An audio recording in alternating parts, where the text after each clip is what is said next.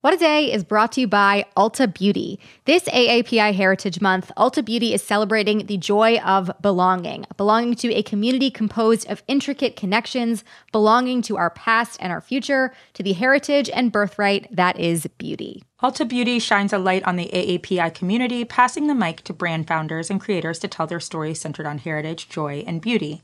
They carry AAPI owned and founded brands like Live Tinted, Peach and Lily, Glamnetic, Tree Hut, and more. Shop AAPI owned and founded brands at Ulta Beauty stores and Ulta.com.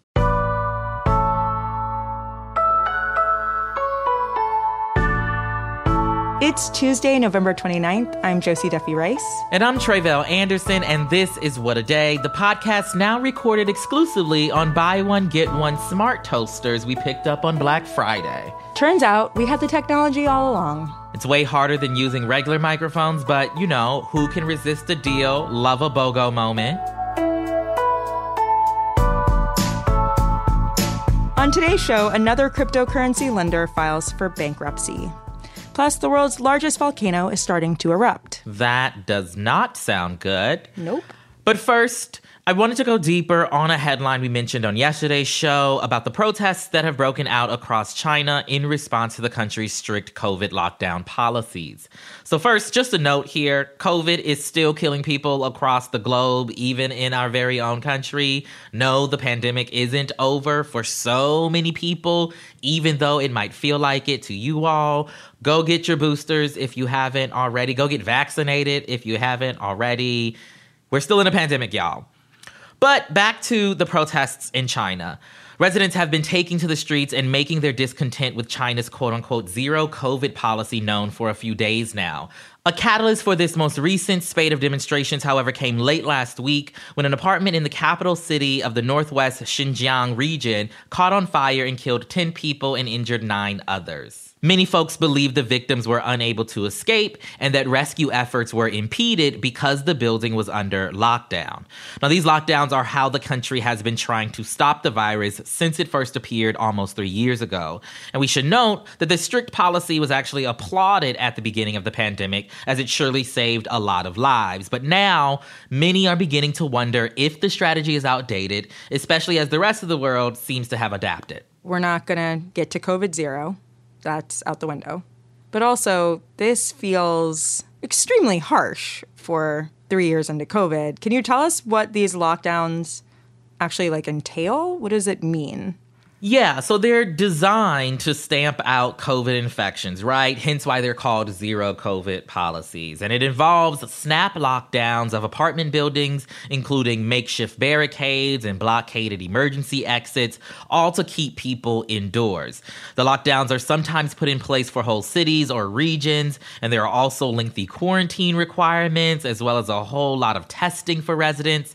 In some areas, when just a handful of positive cases have popped up, residents have been been forced to test every 24 hours.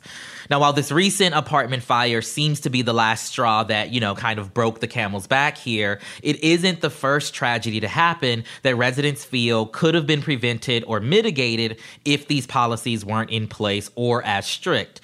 There was a four month old baby that died in central China earlier this month, and her father has said the stringent COVID policies delayed her getting the medical support she needed.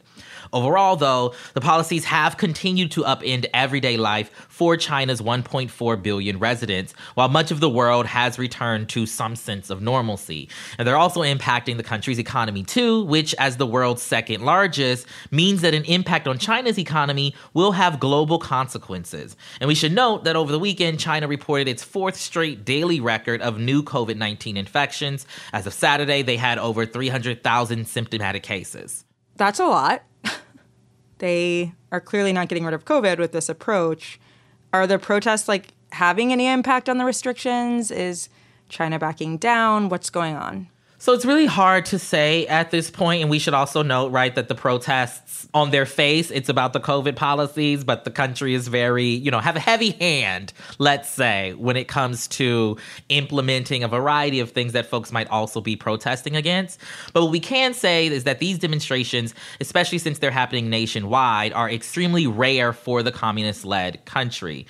Authorities have eased some restrictions in parts of the country in attempt to quell some of the public anger but the overall strategy is still in place. We have been able to see video footage from some of the demonstrations and other social media posts that are critical of the government, and there appears to be a growing call for Chinese President Xi Jinping to resign, which experts are saying is the biggest show of opposition to the ruling Communist Party in decades. Of course, though, the party is trying to control the narrative. In addition to their censors scrambling to scrub references to protest code words and demonstration hotspots online, the Chinese government on Monday blamed, quote, forces with ulterior motives for linking the deadly apartment fire to the strict COVID measures. Obviously, this won't be the last of this story, so we will keep y'all updated as more information comes about. I love to blame things on forces with ulterior motives. Anytime someone doesn't like my choices, I blame that dislike on forces with ulterior motives. Highly recommend. It works. Okay, some election updates. Today is officially three weeks since Election Day, but in at least three counties, the GOP remains in a state of denial about the results. Yesterday was the legal deadline for Arizona's 15 counties to certify election results in a process known as the canvass. 14 of those counties certified the election, but Cochise County refused. This is after, of course, Democrats won major elections in Arizona, including the gubernatorial election, the Senate election, and the election for Secretary of State. And in Pennsylvania, two counties, Berks County and Luzerne County, did not submit their certification by the state's legal deadline, which was also yesterday. Okay, I thought we told everyone we weren't doing this election denial thing anymore. People don't listen to us. I'm about to say they didn't get the hint. I don't know what it is. If only they listened to us, Tre'vell, we could save them a lot of trouble. If only. If only, if only. So let's start with Arizona. Tell us more about Cochise County and why officials there refused to certify the election results. Yeah, so Cochise County is a rural county in southeast Arizona. It's kind of near Tucson, and it's pretty conservative. And it's one of the many places across the country where Donald Trump's lies about the 2020 election being stolen have taken hold. The Board of Supervisors in Cochise County consists of two Republicans and one Democrat, and both Republicans voted to push back certification until Friday. That's what they're saying now. We'll see what happens on Friday, right? Those two Republicans said that they had concerns about voting machines, apparently, even though neither actually cited any issues with the count or the vote. And as Supervisor Peggy Judd, one of the Republicans who voted not to certify the election, said, our small counties were just sick and tired of getting kicked around and not being respected.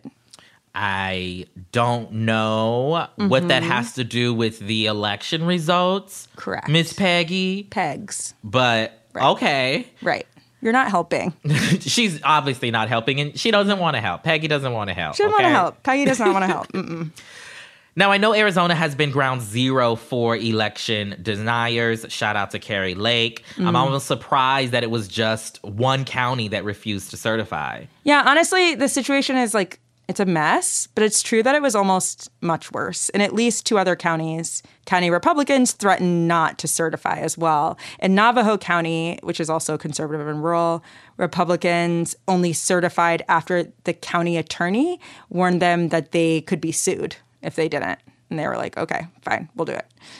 In Mohave County, they postponed their certification because of problems they supposedly heard about in Maricopa County. Now, I don't know why Mohave County was trying to refuse to certify because of something happened in Maricopa, mm. but eventually they also certified. But the Maricopa rumors have been simmering since the early part of Election Day when a few vote counting tabulators malfunctioned. However, the county addressed the issue provided alternative accommodations for those voters. Everything was fine. And the election administration in Maricopa has made it clear that no voters were disenfranchised as a result of that technical issue. The county attorney has also said that no voters were disenfranchised as a result of that technical issue. And it's worth noting that both the county attorney and the head of election administration in Maricopa County are Republicans. So it's kind of hard to believe they'd lie about this to benefit Joe Biden. But then again, election deniers they don't tend to concern themselves with like logic, you know? They don't. They mm actually love that it doesn't make sense. Mm-hmm. It makes them happy. Okay, so what happens now that Cochise refused to certify? Where do we go from here?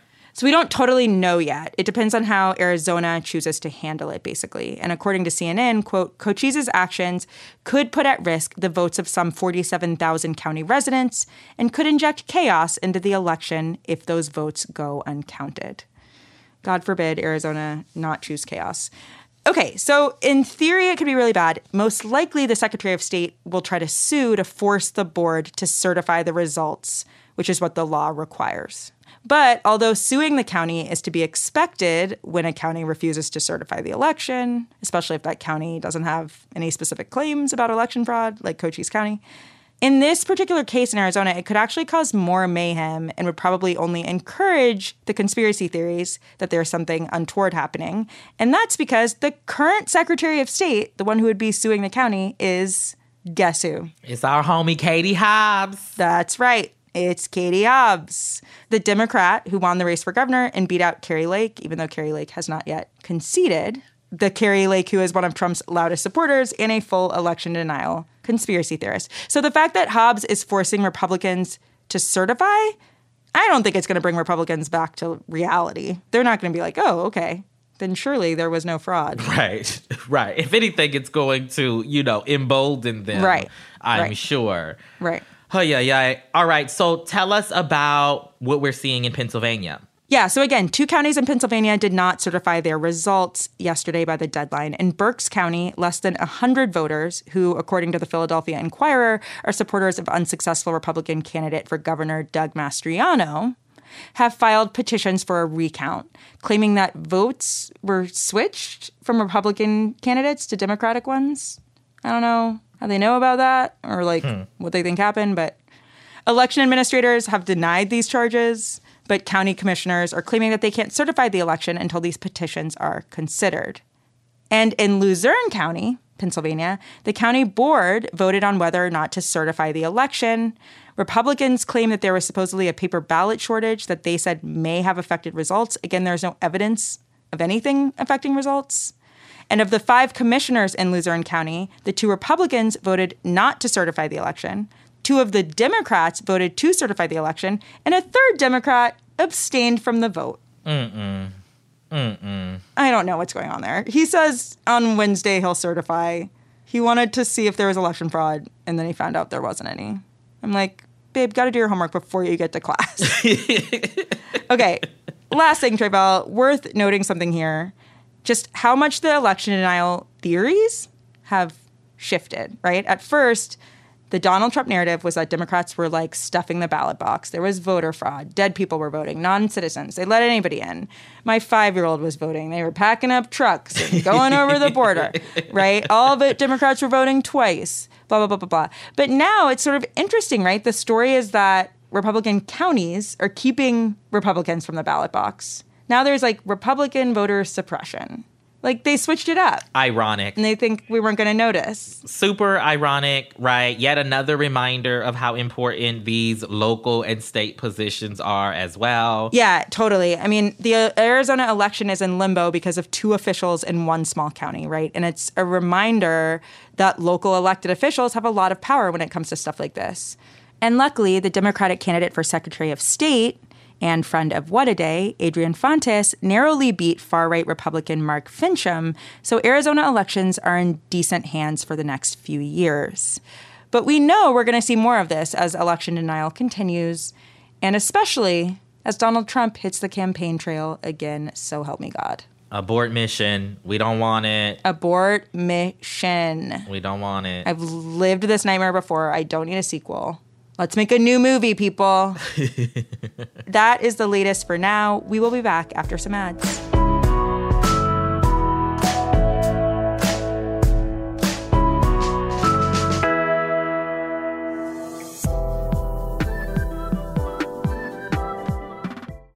What a Day is brought to you by Bouqs. This Mother's Day, give mom her flowers. She absolutely deserves the best, and that's why you should send her farm fresh flowers from Bouqs. That's short for bouquets. Bouqs has modern designs and unique flowers you can't find anywhere else, and with 20% off, you can send some to mom, your wife, your auntie, even your granny, okay? Anyone who deserves flowers in your life. It doesn't mm-hmm. have to be holiday specific. You get flowers, you're getting flowers, everyone's getting flowers. Go to Bouqs.com and use promo code WAD for 25% off. That is B O U Q S dot com, promo code WAD, Bouqs, promo code WAD. What a Day is brought to you by Fast Growing Trees. Fast Growing Trees is the biggest online nursery in the US, with more than 10,000 different kinds of plants and over 2 million happy customers. They have everything you could possibly want, like fruit trees, palm trees, evergreens, houseplants, and so much more. Plus, Fast Growing Trees makes it easy to order online, and your plants are shipped directly to your door in one to two days. And along with their 30 day Alive and Thrive guarantee, they offer free plant consultation forever. We love fast growing trees here. I keep telling you that the mini plants that I've gotten from these folks are yet hanging on. Um, and that's not because I have a green thumb, okay? This spring, fast growing trees, they have the best deals online, up to half off on select plants and other deals. And listeners to our show get an additional 15% off their first purchase when using the code WAD at checkout. That's an additional 15% off at fastgrowingtrees.com using the code WAD at checkout. Fastgrowingtrees.com, code WAD. Offer is valid for a limited time. Terms and conditions may apply. This show is sponsored by BetterHelp. Therapy is a safe space to get things off your chest and to work through whatever's weighing you down. If you're thinking of starting therapy, give BetterHelp a try. It's entirely online and designed to be convenient, flexible, and suited to your schedule. Just fill out a brief questionnaire to get matched with a licensed therapist and switch therapists anytime for no additional charge. Therapy is great for, you know, you know that thing that just is like sitting on your shoulder, you can't get over it, and you just sometimes need somebody to talk through it with. Therapy can be helpful for that, you all, okay? You got to get it off your chest, you know? And you can do that with BetterHelp. So visit betterhelp.com slash WAD today to get 10% off your first month.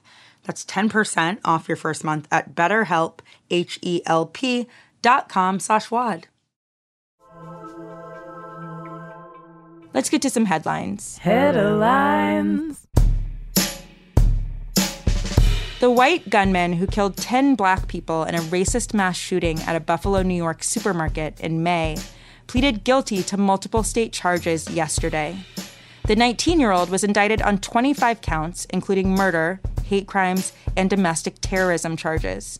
Under New York law, the latter charge carries an automatic life sentence without the possibility of parole. Family members of the victim spoke to reporters on Monday afternoon after the shooter entered his plea. Mark Talley, whose mother Geraldine Talley was killed in the shooting, said this. They say America's national pastime is baseball, or America's oldest apple pie. Uh, the truth is, racism is America's national pastime. The shooter also faces federal charges, which could carry the death penalty. The National Weather Service Storm Prediction Center has issued a warning to the lower Mississippi Valley today for what they're calling a regional tornado outbreak. Expected to be hardest hit are northern Louisiana and southwest Tennessee, which have been graded as level 4 out of 5 for severe weather, while surrounding areas will be on high alert. The storms are expected to continue into Wednesday. And another update from the fake internet money desk. BlockFi, one of the first companies to offer loans with cryptocurrency as collateral, don't do that, has filed for Chapter 11 bankruptcy. The New Jersey based lender had already been in bad shape for several months after the price of Bitcoin and other tokens plummeted earlier this year. And in a move that seemed like a great idea at the time, it propped itself up with a $400 million line of credit from the impending dumpster fire known as FTX. Now, if you're starting to feel a little sorry for the people who've seen their crypto wallets hit zero, here's the bright side. Peter Thiel, the billionaire tech investor who teamed up with Donald Trump in 2016 and has been working hard to bankroll far right politicians ever since, owned a 19% stake in BlockFi. I love this story. Gotta find the silver linings where we can. I love it. Absolutely. Absolutely. Get our joy where we can get it, okay? Gotta shrink that man's wallet where we can. From the artist formerly known as Jennifer Lopez all the way to the WHO, everybody loves a rebrand. The World Health Organization announced yesterday that monkeypox has been renamed as Mpox. The UN Health Agency's recommendation comes about six months after outbreaks of the virus began across Europe and the US. Health experts argued the original name was misleading and scientifically inaccurate, and that it contributed to racist and homophobic stigma around the disease. The old name will still be used for the next year, while Mpox is phased in. I just like to note, as we do, that we already knew it was racist and homophobic. We said this months and months and months ago. WHO, you are behind. Just gonna call it like I see it. It's too late, boo. Why did it take so damn long? Hawaii's Mauna Loa, the world's largest active volcano, is erupting for the first time in almost 40 years. Mauna Loa, which means long mountain in Hawaiian, has been showing signs of unrest since September, but it wasn't until late Sunday night that shit started to get real. As of yesterday, authorities say the lava flow doesn't appear to be threatening nearby communities, so there haven't been any calls for evacuations. The volcano, which is one of five that make up Hawaii's Big Island, has erupted 33 times since recording began in the 1800s. But this is Mauna Loa's longest known quiet period since the last eruption took place in 1984. It's a literal go off queen moment. Okay, yes, go off, but like you know, it's still a volcano, and I Right. I, know that the people are safe right now, but a live volcano, like what's going on? Come on now. Go off queen has gone too far. In a surprise to no one who watches reality television, gaslighting is the word of the year, or at least according to the dictionary slingers over at Merriam Webster. Searches for the word, which is defined as, quote, the act or practice of grossly misleading someone, especially for one's own advantage, increased by 1,740% this year compared to 2021. The word originates from the title of a 1938 play and then movie about a man who conspires to drive his wife to insanity. Now, of course, we use it more plainly, like to describe a barista who insists they used oat milk in your latte, but you can taste the whole milk. Come on now. Mm-hmm. Other top searches on the website in 2022 include oligarch, Omicron, Codify, and LGBTQIA. I'm like kind of fascinated by the codify thing. We've had a lot of like, you know, legislative foolishness going on. Yeah. I guess we've been trying to codify a lot of stuff. Yeah. Yeah. Yeah. There's been a lot. Roe v. Wade, mm-hmm. voting rights, mm-hmm. same sex marriage. oh my gosh. You know. Yes. This is totally right. So maybe people are just like searching to like be, you know, more politically engaged citizens. And like, I think that's a positive. Right. Even if it's coming because everybody's trying to stomp all of our rights, at least people are looking up words. Keep it up, guys. and those are the headlines. One more thing before we go Crooked and Duolingo, one of the world's most popular language learning apps, have just teamed up to bring you Radiolingo, a brand new limited series podcast. It's hosted by audio journalist Ahmad Ali Akbar and investigates all the ways that language shapes our world, from swearing to subtitles and everything in between. Listen today and subscribe to Radiolingo where you get your podcasts. New episodes drop every Tuesday. That's all for today. If you like the show, make sure you subscribe, leave a review, emerge spectacularly from your quiet period, and tell your friends to listen. And if you're into reading and not just dictionary definitions to help you win a fight like me, What Today is also a nightly newsletter. Check it out and subscribe at crooked.com slash subscribe. I'm Tre'vell Anderson, I'm Josie Duffy Rice. and, we, know, it wasn't oat milk in that latte. We can taste it, okay? Don't gaslight us.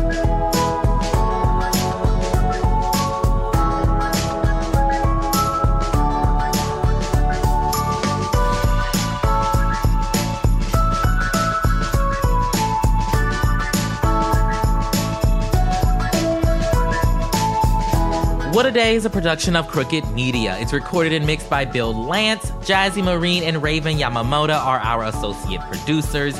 Our head writer is John Milstein, and our executive producer is Lita Martinez. Our theme music is by Colin Gilliard and Kashaka.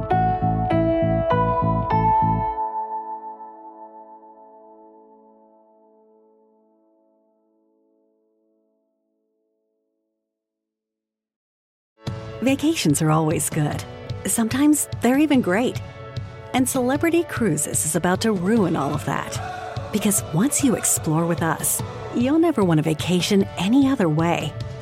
And with new Quick Caribbean escapes, you'll never want a weekend any other way either. Celebrity Cruises. Nothing comes close. Visit celebrity.com, call 1 800 Celebrity, or contact your travel advisor. Ships registry, Malta and Ecuador. With my busy life, I use Shipt same day delivery to keep up. When I need a jar of extra creamy peanut butter delivered, I know my personal shopper Amber will come through. And if it's not on the shelf, she asks them to check the back. Shipt, delight in every delivery. Learn more at shipt.com.